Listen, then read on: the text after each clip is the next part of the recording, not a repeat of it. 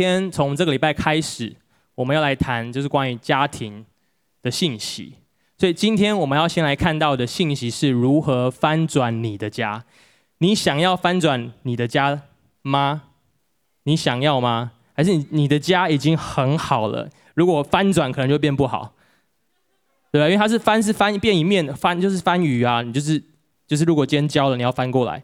但大部分人都承认我们的家可以还有进步的空间。所以，我们知道，其实整个圣经很清楚的，神就说他是我们的父亲，而我们是他的儿女。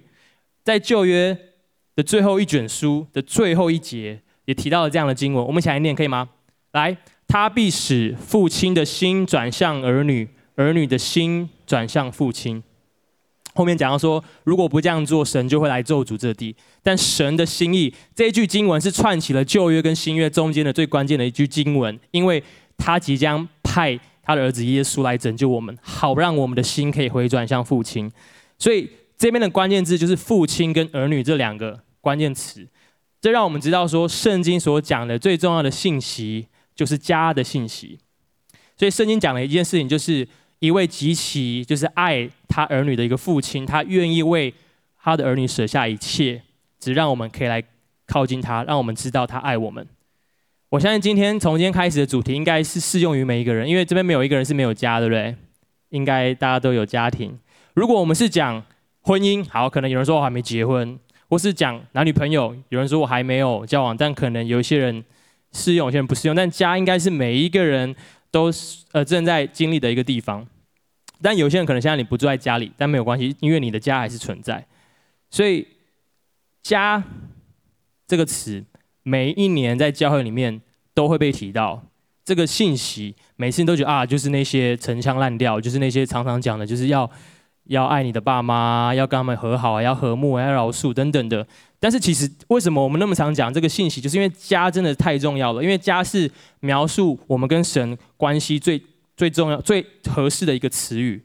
因为神他不只说他是我们的神，他不只说他是我们的主，他也说他是我们的父亲。所以，我想我想到一件事情，就是家不是神的手段，家是神的目的。这只是一个开场，还不是重点，所以你不需要填写。你知道家并不是神为了治理这个地，为了方便管理，像当兵，勇士应该知道，我们会在军中，我们会编中队，对不对？还有连，还有营等等等等。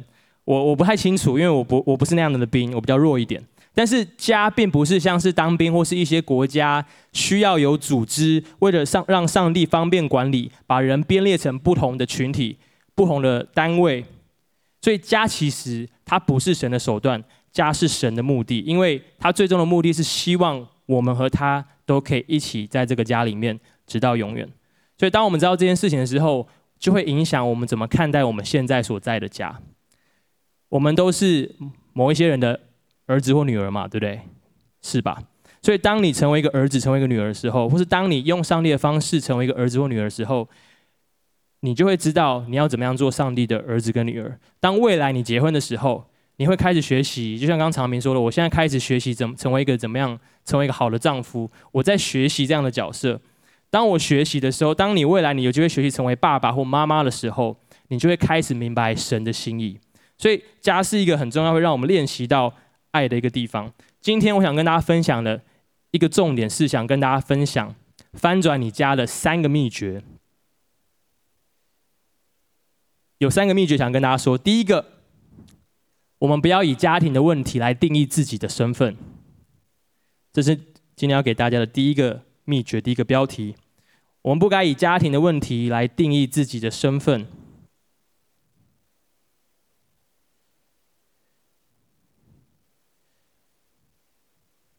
我们都知道，我们的原生家庭会某种程度，应该说很大程度的影响我们。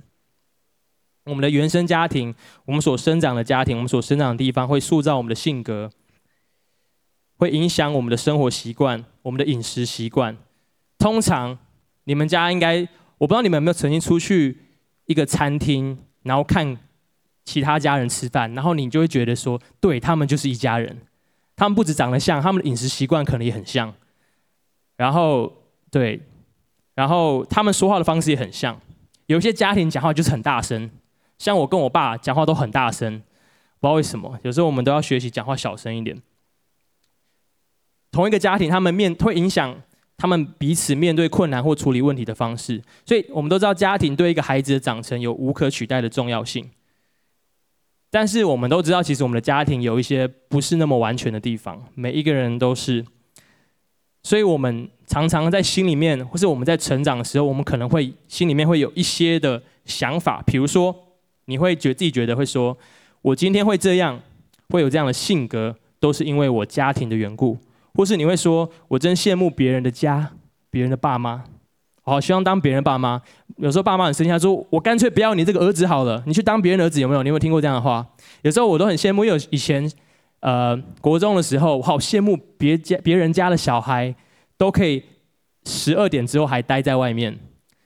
晚上十二点，国中生哦，你现在国中生十二点后会待在外面吗？应该 OK 对不对？不行，爸妈说不行。以前我就是我大概就十点十一点要回家，不然就会就会变成红色警报。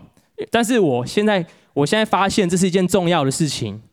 我发现这很重要，因为我爸妈在乎我，这是对的。但以前我们会这样想，或者我们会觉得说我爸妈应该要怎么样才对，或是甚至有人会像我上次讲到提到的一个人叫基电一样，因为他家庭的背景影响他看待自己的身份，所以基电他觉得自己是微小的，觉得自己是贫穷的。但是我们也可以做一个选择，是我们可以选择不要以家庭或家人的问题来定义我们自己的身份。就像我今天给大家这个标题，所以今天我们要透过一个大家都很熟悉 T1、T2 都学过的人的故事，来再一次来看这件事情。这个人叫做约瑟，大家知道约瑟吗？新约跟旧约都有一个约瑟。我爸叫做约瑟，我爸英文名叫 Joseph。所以旧约的这个约瑟，他的爸爸是谁？他的爸爸是大名鼎鼎的雅各。这位雅各呢？他真的是多产倍增掌权，他总共生了十二个儿子。想想看，如果你家有十二个儿子，大概他的生肖就是鼠、牛、虎、兔、龙、蛇、马、羊，一直排下去。但是我们会说我们是属耶稣的，所以以后别人问你说你是属什么，你就说我是属耶稣的。好，这是隐薇妈妈教我的。好，对啊，我有你，我不想属龙啊，为什么要属龙？我是耶稣的，所以雅各他有十二个儿子。约瑟是排名老十一，第十一个儿子。我们来看一下他们家有什么问题。首先，他爸爸偏爱雅各，偏爱约瑟，他爱他胜过其他的儿子。所以他怎么样呢？他送了像这个画面上，他送了只有约瑟才有的一件彩衣给他，他没有送其他的人。所以你可以想象这个场景，就像是有一天你爸下班回家，然后他要全家列队集合，他就从他的手提袋里面拿出一一条，一不是一条，一件。价值五九九九的 Adidas Original 的潮潮牌 T 恤，而不是潮牌外套给你，五九九就六千块。好，商人都会减一块，让你觉得比较便宜，但其实就是六千块。然后呢，给你弟弟，然后你们家其他小孩就眼睁睁看着你弟弟穿那件外套，但你们其他人什么都没有。你可以想象那个画面吗？我不知道你有没有被这样对待过，或是你被礼让的梨子比较小，或是或是什么，或是 好大家不懂，孔融让梨。好烂哦，或是任何你觉得，其实你爸妈可能觉得没有不公平，但对你小时候来讲是不公平的待遇。所以有时候父母是有可能是偏心的，有可能就像圣经当中很多的爸爸爱这个，妈妈爱这个，这是第一个问题。第二个是，因为这样，所以他们其他兄弟都很讨厌约瑟。我不知道在你们家里面有没有曾经彼此嫉妒啊，就觉得啊。爸妈都很赞美他，功课比较好，长得比较好看什么的，或是怎样怎样怎样，比较会说话，然后就觉得自己不是那样子的人。第二个问题，所以就是他们家人因为约瑟这样被偏爱的关系，他们家人彼此不和睦，彼此嫉妒。然后呢，约瑟大约在十七岁的时候做了两个梦，大家应该有些人知道这梦的内容。他梦到他的爸爸跟弟兄们如同弯腰的河捆那个稻草，以及太阳跟月亮星星来向他自己下拜。所以他梦到他们的家人来拜他，我们就之后，如果你知道这故事的全貌的结尾来看，其实他做的梦是对的，因为他要成为埃及的宰相。但是当时，如果你是他的家人，听到这样，你当然也会跟他家人做出一样的反应，他们完全无法理解。所以那时候，他的哥哥恨恶他，他的爸爸雅各严厉的责备他，他说：“他说什么？他说你做这什么梦？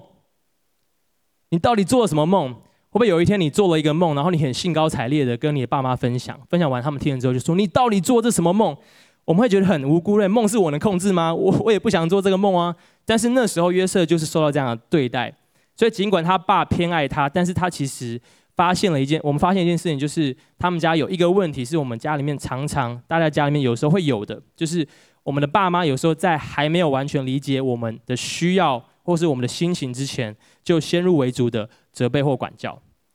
这个很正常。当我们变成爸妈的时候，也有可能会这样对待我们的孩子，因为。通常我们都觉得，我们都会说：“哦，我吃的盐比你吃的饭还多，对不对？”所以我会觉得我懂得比你多。所以为什么很多家庭爸爸妈妈就会有很多的机会要来教育孩子？但是说孩子需要被理解。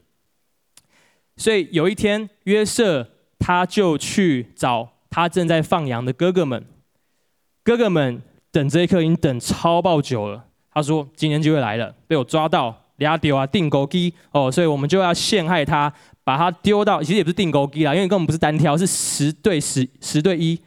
那他弟弟还没出生，十对一不公平。但他们就把约瑟抓起来丢到坑里面，然后后来他们把把他卖给即将要前往埃及的以实玛利的的的商人为奴隶。所以，如果我们故事先讲到这边，我们今天的故事会先 focus 在前半段约瑟的故事。如果从刚刚我所交代的这些背景看来，这个时间点开始，约瑟其实已经被带到埃及去了。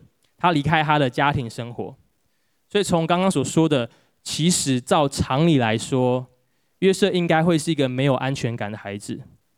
他也可以选择成为这样子的的人，因为他受到的这些经历，可能会让他不容易去信任他身边的人，因为连他最亲密的他的爸爸、他的哥哥都责备他，或是有意无意的伤害他。他爸爸不相信他的梦，他的哥哥们下手害他。但是，如果你知道故事，你就知道从结果看来，我们一点都看不到一个没有安全感或是无法信任人的约瑟。如果你去看这样的故事，因为他后来他镜中的服侍就是埃及宰相的护卫长波利法一家人，他就算被陷害下到监狱里的时候，他因为他有解梦的能力，所以他就帮监狱里面的我们知道有善长跟九正帮他们解梦。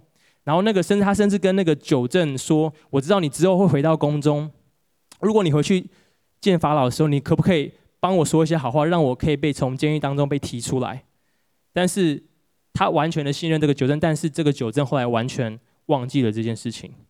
所以约瑟他最后之后真的有机会回到宫中，但是他也没有透过这个机会去报复这个九正。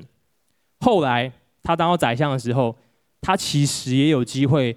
报复他的家人，他权力超大的，所以他他们他们家人不是来这边跟他们要粮食嘛？因为大饥荒，他也可以，就是在他们的粮里面下毒，给他们过期的，给他们黑心的，给他黑心的油，毒害他们。但是但是约瑟没有这样做，因为为什么？因为约瑟他并没有低安全感，他并没有自卑，他并没有缺乏对人的信任。所以他被神还有被这异地埃及的的长的法老不是长老法老们大大的使用。我们今天就来问一个很关键的问题是：为什么？究竟为什么约瑟在经历这些事情，他小时候受到这些事情，他今天他长大成成人的时候，他仍然可以这样大胆且自信的在外邦活着？因为我们知道，我们的身份只有神能定义，而不该被家庭的问题定义。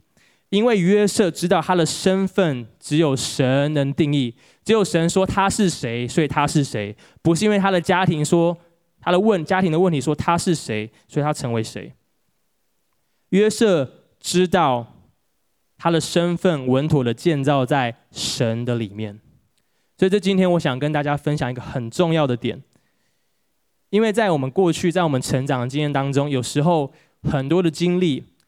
我们都知道，我们在亿万会做那个生命河流嘛，一条线，然后你要排高有低，对不对？有些人可能就是一一条水平的线，因为你没有感觉。但是你过去的一些经验，你可能会突然想起来，有些事情会让你觉得会影响你的性格，会影响你的生命。有时候会不自觉的让你缺乏安全感，会让你自卑，会让你惧怕，无法信任人，或甚至你会骄傲等等的。有时候轻，有时候重，不一定。但有时候我们甚至会合理化这些东西，就像积电。但是我要告诉你，就是这一些反应并不是你身份的一部分。你的身份是在基督耶稣里面，你的身份是神的儿女。所以约瑟可以，他经历这些，他可以，我们也一定可以。所以今天我也特别想要提一个点是，有时候我们看人也是如此，我们看他就说哦，因为他家怎么样，所以他怎么样；因为他做了什么，他过去受到怎么样，所以他今天会这样，很正常。但今天我要告诉大家一个真理是，我们可以不用被这些东西。捆绑，因为我们的身份是耶稣，耶稣，我们的神就是我们的父亲，我们的身份是在耶稣里面，并不是我们在过去所经历到这些事情来来决定我们的身份，OK 吗？所以下一个是我想特别跟大家提一件事情是，刚刚讲的比较多是家人对待我们的一些比较不好的地方，但有时候我们也会忽略我们家庭祝福我们生命的地方，你可以仔细想想看，你有没有想到？特别是华人，有时候爸妈对我们的爱是我们没有察觉的。就像很多的牧师来台湾的教会讲到，牧师觉得很挫折，因为下面的人一点反应都没有。但是你的心里面其实像火在烧。我们的爸妈也是一样，有时候他们其实很很想赞美你，他很想鼓励你，但他不知道怎么做。或是你的爸爸，他觉得要有一个爸爸尊严的形象，所以他没有办法。在你面前很很自然的表达，这不是他的问题，这不是我们家庭的问题，这有时候是文化所造成的。所以他们这样做不代表他们不爱我们。所以我想要带大家来看一句刚刚我没有特别 highlight 的经文，就是在刚刚这个故事的一开始，在创世纪三十七章十到十一节，我们可以一起来念。来，约瑟将这梦告诉他父亲和他哥哥们，他父亲就责备他说：“你做的这是什么梦？”难道我和你母亲、你弟兄果然要来俯伏在地向你下拜吗？最后他说什么？他哥哥们都嫉妒他，他父亲却把这话存在心里。他父亲表面上并没有告诉他这件事情，但是他的父亲把他听到约瑟所做的梦，他所表达的事情存在他的心里面。这样的场景，这样的故事，同时也发生在新约耶稣的。的妈妈玛利亚对待耶稣有一个对话，你可以回去有兴趣可以来看。玛利亚也把耶稣所说的话存在他的心里面，所以我觉得圣经每一节当他特别记载的时候，他都有特别的目的。他让我们看见，其实是这位爸爸，这位雅各，他其实是看重他的儿子所做的梦的。虽然他当下可能没有办法反反应，因为他从来没有听过这样的事情，但他其实他认真的看重约瑟所说的话，他甚至相信约瑟所说的话。我们过去一定都有这样的经历过，就是我们觉得父母不够理解我们，所以其实事实是这样：是当我们说一些话的时候，有时候太前卫，颠覆了他过去的他所接受的到的教育，特别是现在科技太前卫，对不对？所以很多时候我们我们的爸妈是他们需要时间跟时间，还有还有过程来思考跟理解，所以他们当下的反应有时候并不是他们内心真正的反应。就跟约瑟爸爸一样，他们其实确实有把我们所说的话都藏在他们的心里面。就跟大家分享一个很小的故事，就是我青少年时期，有时候我也会有几次跟我爸妈的意见不合，就是想法不一样，就会有些争执。但过久之后，过不久之后，他们都会传赖给我，然后会跟我讲他们的的想法。我当下看到，其实非常感动。他们会让我知道，说他们之所以会有那些反应，是因为他们在乎我。他们也会让我知道，他们其实能理解我的想法，希望我不要有太大的压力。这是一件我们大家有时候都会遇到的事情。我们如果特别来看“存”，我想让大家来看“存”在心里的“存”这个字，在希伯来文这个字叫做 “shamar”，我不知道怎么念，可以我不确定，但大概就是 “shamar” 这样的念法。这个字呢，在圣经当中有时候很常出现。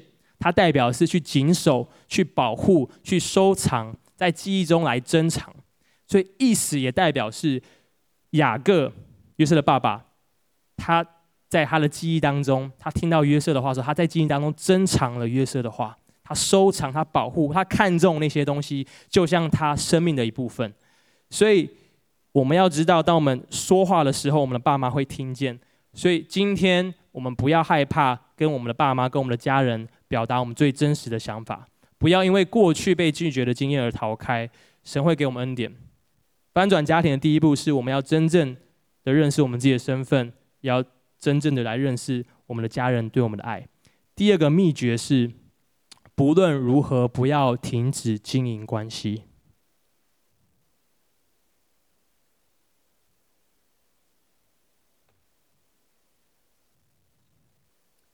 不要停止经营任何的关系，除非那个关系是不对的关系。但是如果一般健康关系是不要停止经营它。神的家，我们的家，我的字有点多，大家可以抄一下。神的家，我们的家，都是关乎关系。有一本书叫做《一路爱到底》，你有看过或买过？还没看也算，买过，躺在你家有。我常常买很多书，都是看它的封面，我就得满足。你们不要再做这样的事情。有些人有买书的症候群，他觉得他买了这本书就代表他拥有了他的全部，但其实你要打开来看。我常常很多人送我书，我都很羞愧。他们说：“你看完了吗？”呃，嗯，对，就是可以再找时间来看。所以如果你有这本书，很棒，你可以找出来看。一路爱到底这本书，它当中说到，他说关系不是静态不变的，它是动态的。意思也是，它随时都在改变，所以有时候我们觉得，今天假设我跟俊祥的关系是这样，有时候我觉得啊，我们就放着，我们的关系应该就是一直维持这样。No，如果我没有在早先跟他说话，没有在怎么样，我们的关系其实是会退后的，我们会变疏离的。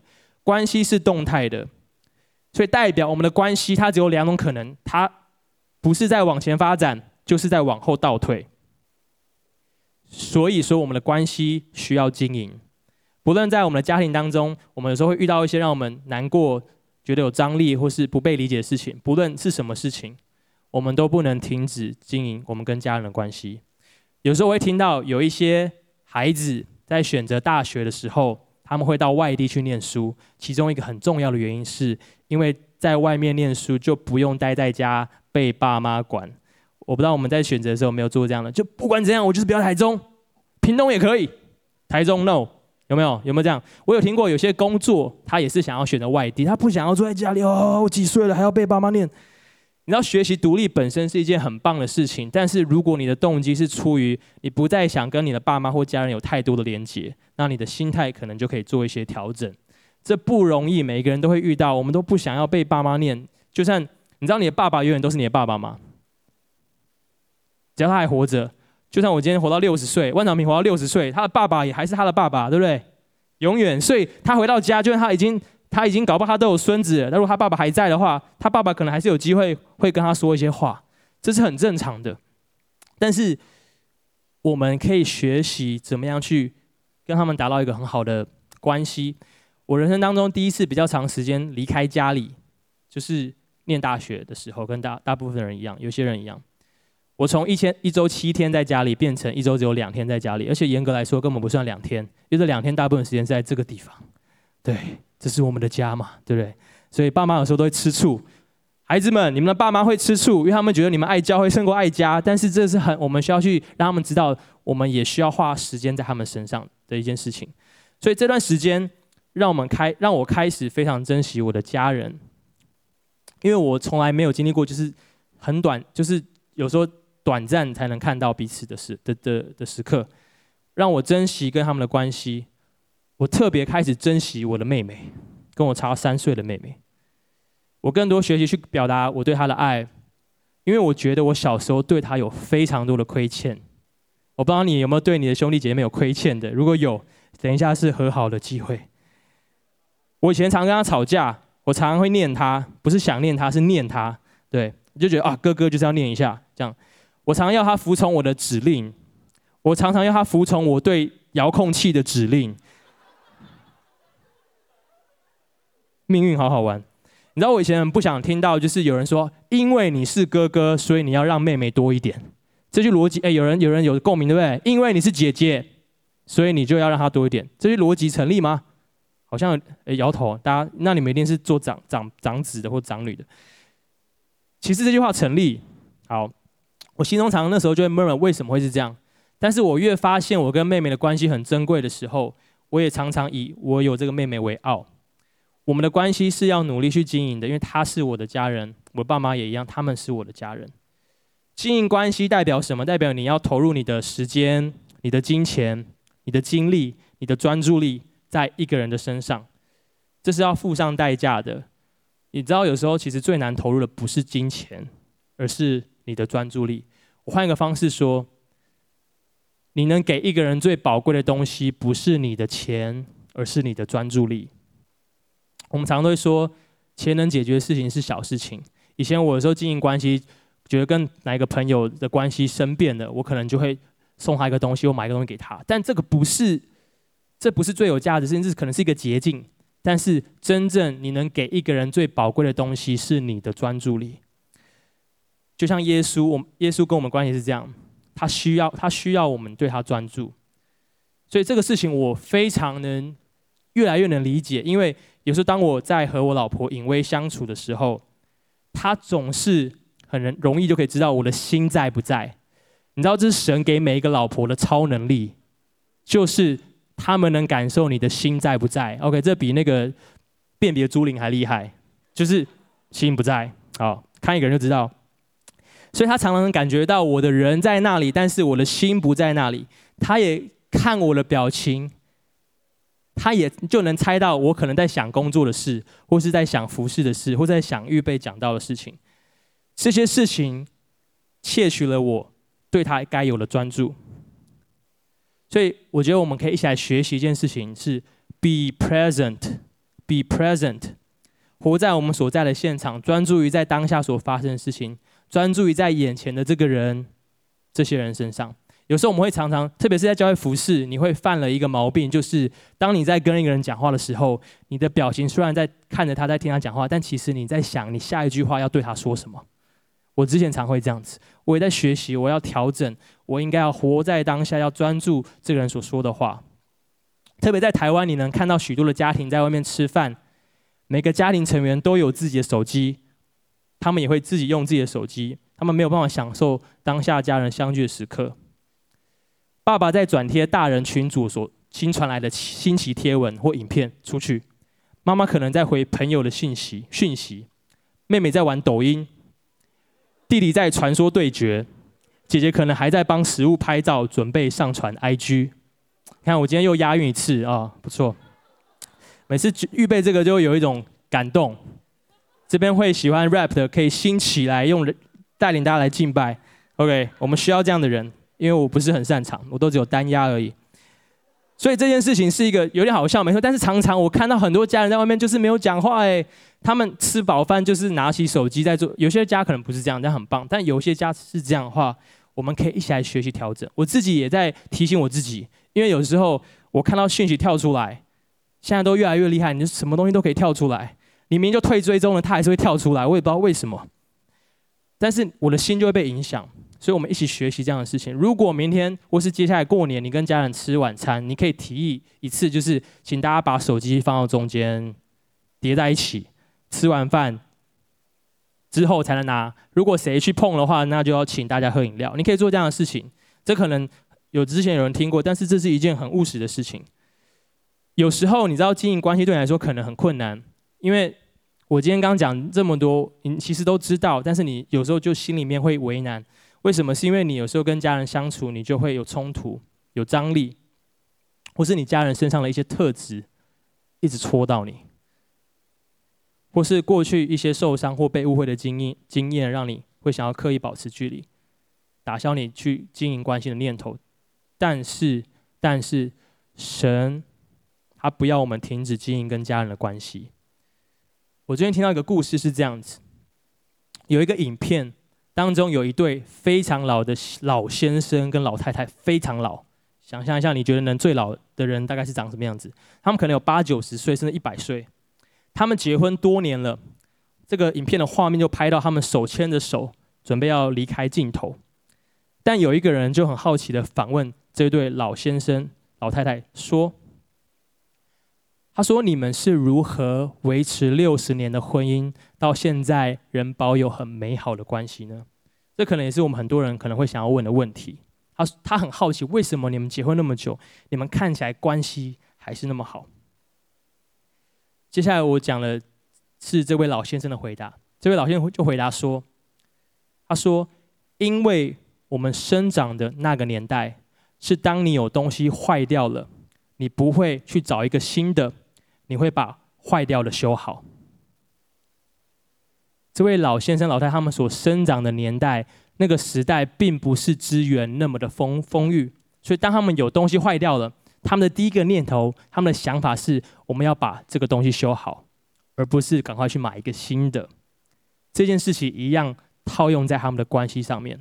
你知道我们现在所生长的文化，或是我们的生活，有一个把东西丢掉的文化，所以意思就是有时候我们直接换新的，我们所付出的成本比把修旧的修理好来的容易，来的低。看大家手机就知道，通常你手机坏，可能到没有到很坏，你就会看新的一只手机。甚至有一些人，他手机根本没有问题，他说：“哦，只是因为那个 Cook，因为因为苹果又出了一只新的，所以我该换了。”对，所以这样的文化，这并不是完全不对。有时候我们去去享受这件事情是 OK 的，但这样的文化其实会影响我们的思维，会影响我们处理关系的思维。所以有时候，当我们关系出了问题，我们可能就找别的东西或别的关系来取代，满足我们对关系的需求跟渴望。因为修复它需要耗费我们的时间、我们的专注力，还有我们的还有许多的代价。所以为什么有时候有些朋友你关系淡掉了，你就想啊，没关系，我再找一个朋友，或是你的有甚至有一些的夫妻，他们觉得关系没有没有机会修了，所以他们就选择就离分开分开居住离婚。这个是在我们现在社会很容易发生的事情，但是今天我想要我们一起来学习一件事情，是我们一起把坏掉的东西修好。我们一起把那些我们觉得要付出很多时间，对，我们就付出那样的时间。所以现在如果有时候我让尹威有不开心，我通常都是戳到他的那个人，我身上比较多刺会刺到他。如果我们有因此让我们有不愉快的相处。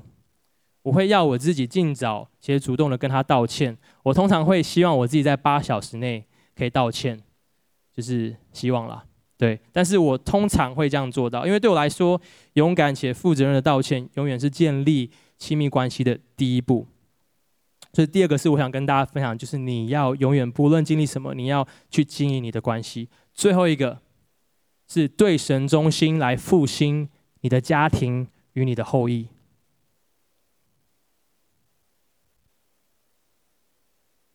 今天进入到最后的尾声，想跟大家分享最后一个标题是：你要对神中心，来复兴你的家庭，还有你的后裔。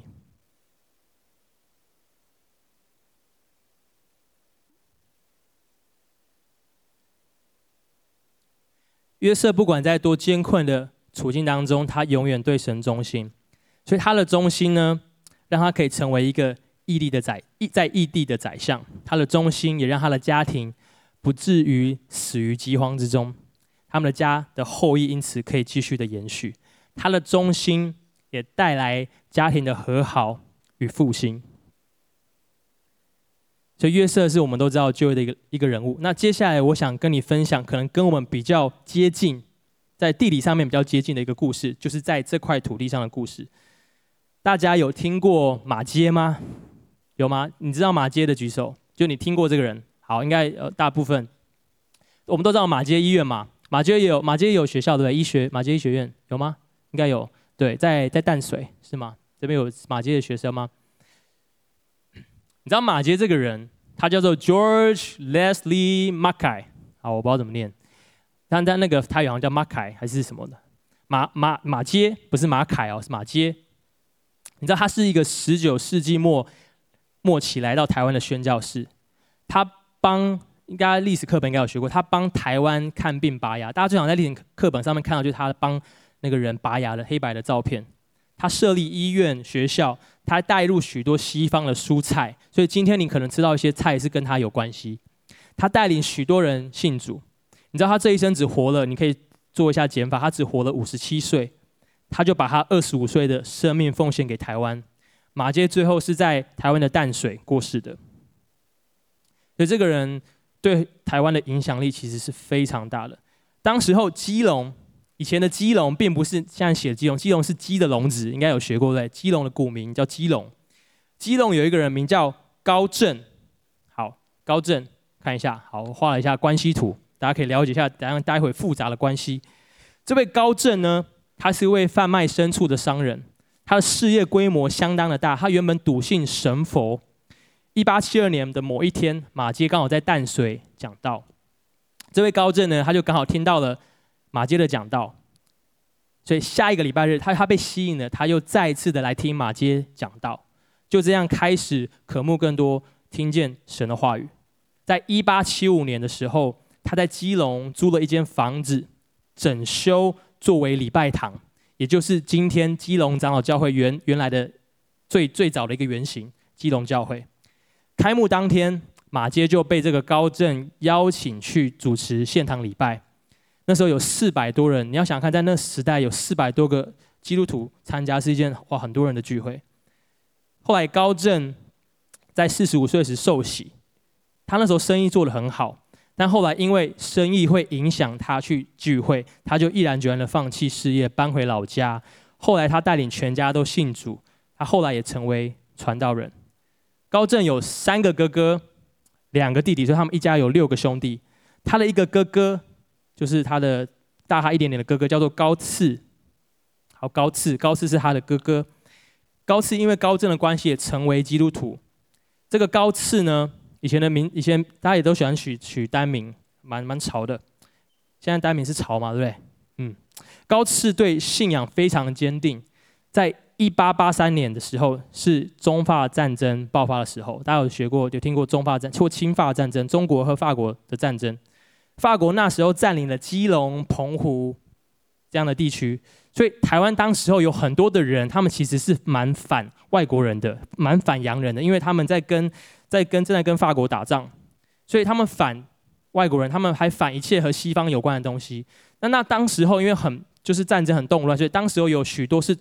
单纯趁火打劫的暴徒，那时候有七座教堂被毁坏，高次和高正这个兄弟他们的房屋也被毁坏。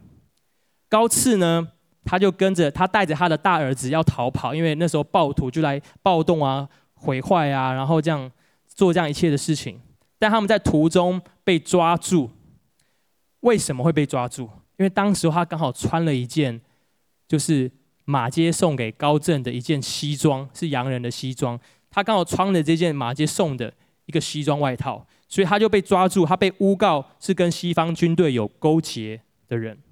后来呢，那时代有衙门嘛，大家应该不知道衙门是什么，我也不知道衙门是什么，会审问你的地方。哎，警局哦，警局，对，不是门牙，是衙门。每每一次都还是要开一下跟我牙齿有关的笑话，OK。节目不荒唐，听乐呃点击不上扬。OK，有类似这样的说，不是我讲的哦，是台北林洋堂某个人他们有这样，你可以去看，还蛮好笑的。所以我要荒唐一点，不然点击不会上扬。好，所以呢，好，这完全把我的 flow 打断了，对不起。对，所以这个这个高次呢，他就被交给衙门，他被关进淡水的监狱，而且时常被拷打，就像耶稣一样。四个月后，他在监狱当中过世，在监狱当中死去。他为神殉道。高世呃高次过世之后呢，他的大儿子才被释放，因为他一起被抓进来。在他被关的期间，他其余的儿子逃到别的地方去。其中他有个儿子，高次儿子名叫高时志，好，叫高时志。高时志他生了两个儿子，其中一个儿子叫做高忍代，都姓高，高家的人。而高忍代。有一个儿子名叫高阿贤，这既然这个名字取得大家共共鸣的，为什么会笑笑先祖们的名字呢？以后你的后代也会笑你的名字啊，小心！什么叫廖星宇哦？如此荒谬的名字。而这位高阿贤，他就是我的外公，他是我的外公，他是我。亲生，所以他他是我妈妈的爸爸，他是我的外公，有血缘关系的外公。他当了四十一年的长老教会的牧师。你知道我是大大约在三年半前，我才知道我们家，我知道我的外公没错，但是我才知道我们家那么那么早期的历史，我才知道有高次高正这些人。你知道这件事情很冲击我吗？这故事很冲击我，我才发现原来我的真真真外公是为了追求神而舍去自己性命的人，他为神殉道。他就算遇到这些逼迫，他仍然就是相信神是他的神。你知道，知道这件事给我很多的冲击，因为我发现我之所以有渴望更多认识神的心，是因为我的祖父辈们他们有渴望认识神的心，而且是比我还更大、更坚定的。因为你知道，当你要为了神舍上你的性命的时候，那是非常坚定的信仰。所以我相信当时的时候，当时那个时候高次的儿子，他们一定也是看他爸爸因着神的国摆上牺牲他的生命。他们一定被这样深深的影响，他们没有埋怨神，他们被神深深的信仰，使他们愿意选择走一样的道路，选择对神忠心。故事说到这边，你可能会说，我没有像新宇你一样的祖先，但我要告诉你的是，你、你们就是那个会会为你后裔带来祝福与复兴复兴的祖先。所以你不要再等家族里面其他的人，神要使用的就是你。对神忠心是复兴家庭的钥匙。这是今天我最后想跟大家说的一句话：对神忠心是复兴家庭的钥匙。这个钥匙能做什么？它能让你为你的家族打开神国的宝箱，而且这把钥匙会被继续传承下去。这件事情不是我乱说的，这是一个超有能力的原则，而这个原则就被记载在出埃及记的二十章当中。的一段话，而这段话就是神在西乃山上跟摩西所讲的那十诫当中的一句话。神怎么说？我们可以一起大声来宣读吗？来，不可跪拜那些像，也不可侍奉他，因为我耶和华你的神是忌邪的神。下一句起来念：恨我的，我必追讨他的罪，直自父及子，直到三四代；爱我、守我诫命的。我并向他们发慈爱，直到千代。我们可以再念最后一次吗？这一句：爱我、守我诫命的，我必向他们发慈爱，直到千代。有时候这种话，因为数字很大，很容易就看过就忘记了，觉得啊，都教圣经当中都是这种话。但是这句话是真实的，这句话是有能力的。我现在之所以能这样认识神、得神祝福，不是因为我做了什么，而是我的上一代他们爱神，他们守神的诫命。所以神的慈爱得以临到我。当你爱神的时候，当你遵行他话的时候，你影响的绝对不是只有你自己，你影响的不只是你台下带领唱歌的这些人，你影响的不是听到你讲到的这些人而已，你影响的是你许许多多你这一生可能永远不会有机会看到的后代。因为这篇经文讲到千代，因为神就是如此的看重家庭的关系与传承。所以我的信息大概到这边结束。我想鼓励大家是下一个礼拜是过年了，过年开始你可能开心，但是你可以决定你要如何影响家里的氛围。第一个是你可以选择跟家人一起吃饭的时候，你少用手机，你多主动了解你家人的生活还有他们的故事。第二个，你可以发现，如果你当你发现家里有一些的人，他们的心里面或他们的生理上面有需要，你可以主动为他们祷告。第三是，你可以不惧怕的用最真实的自己来跟他们相处，就算是一些你很害怕的亲戚，你还是可以用真实的自己来跟他们相处，因为你的身份是建立在耶稣基督身上。你知道你的真诚会让他们看见你里面的耶稣，你的家族还有你未来的后裔，他们将会谢谢你所做的决定。让我们一起来祷告。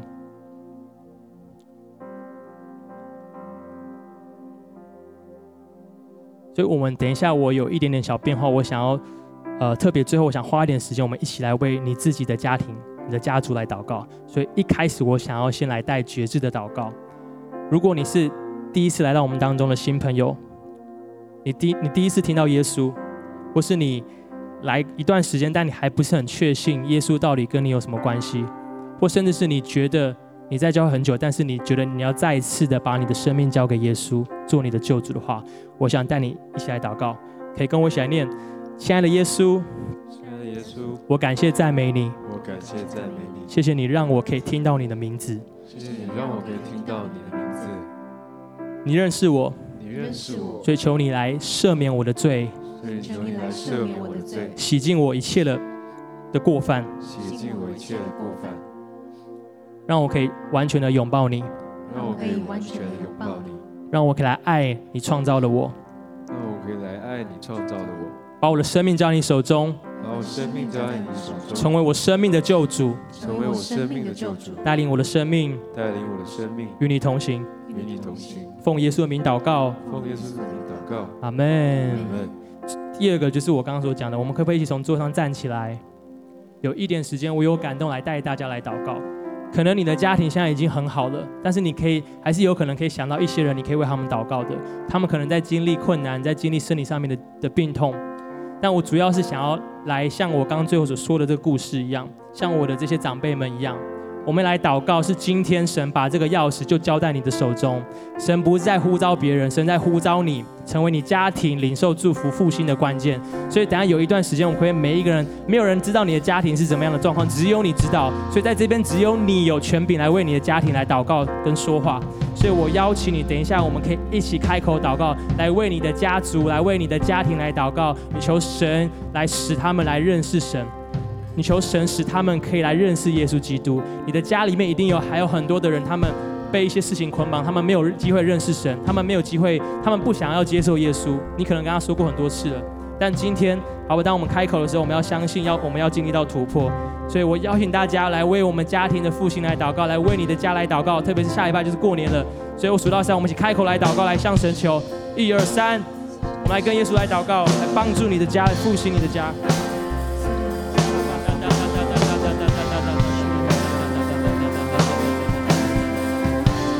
是我们渴望全全部台湾的家庭都归向你。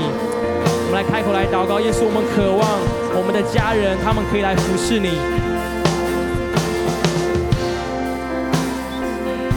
也是我们祷告所有破碎的关系要再一次的被修复，要翻转，因为你是翻转我们家的神。再花一点时间来向神求，来向神求，愿你神把你放在你们的家里面。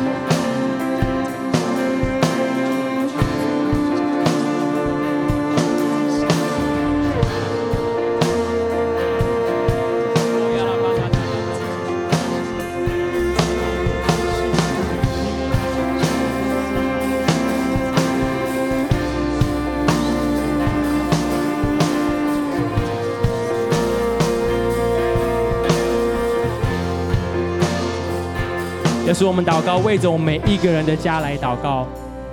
所以说，因你说爱我、守我诫命的，我必向他们发慈爱，直到千代。所以今天耶稣我说，我们在这，我们要选择来爱你，我们要守你的诫命，因为你会向我们的家发慈爱，直到我们的千代，直到我们的千代，直到我们所相肉眼所见以及肉眼所不见的那些人。所以说，我们相信，从今天开始，或从我们做这个祷告开始，我们这次过年，我们要让我们的家庭有一个完全不一样的氛围，因为你在我们的家中做王掌权。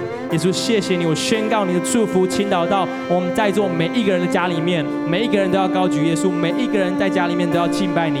谢谢耶稣，继续祝福我们，祷告奉耶稣得胜的名求，阿门，阿门。拍手把荣耀归给神。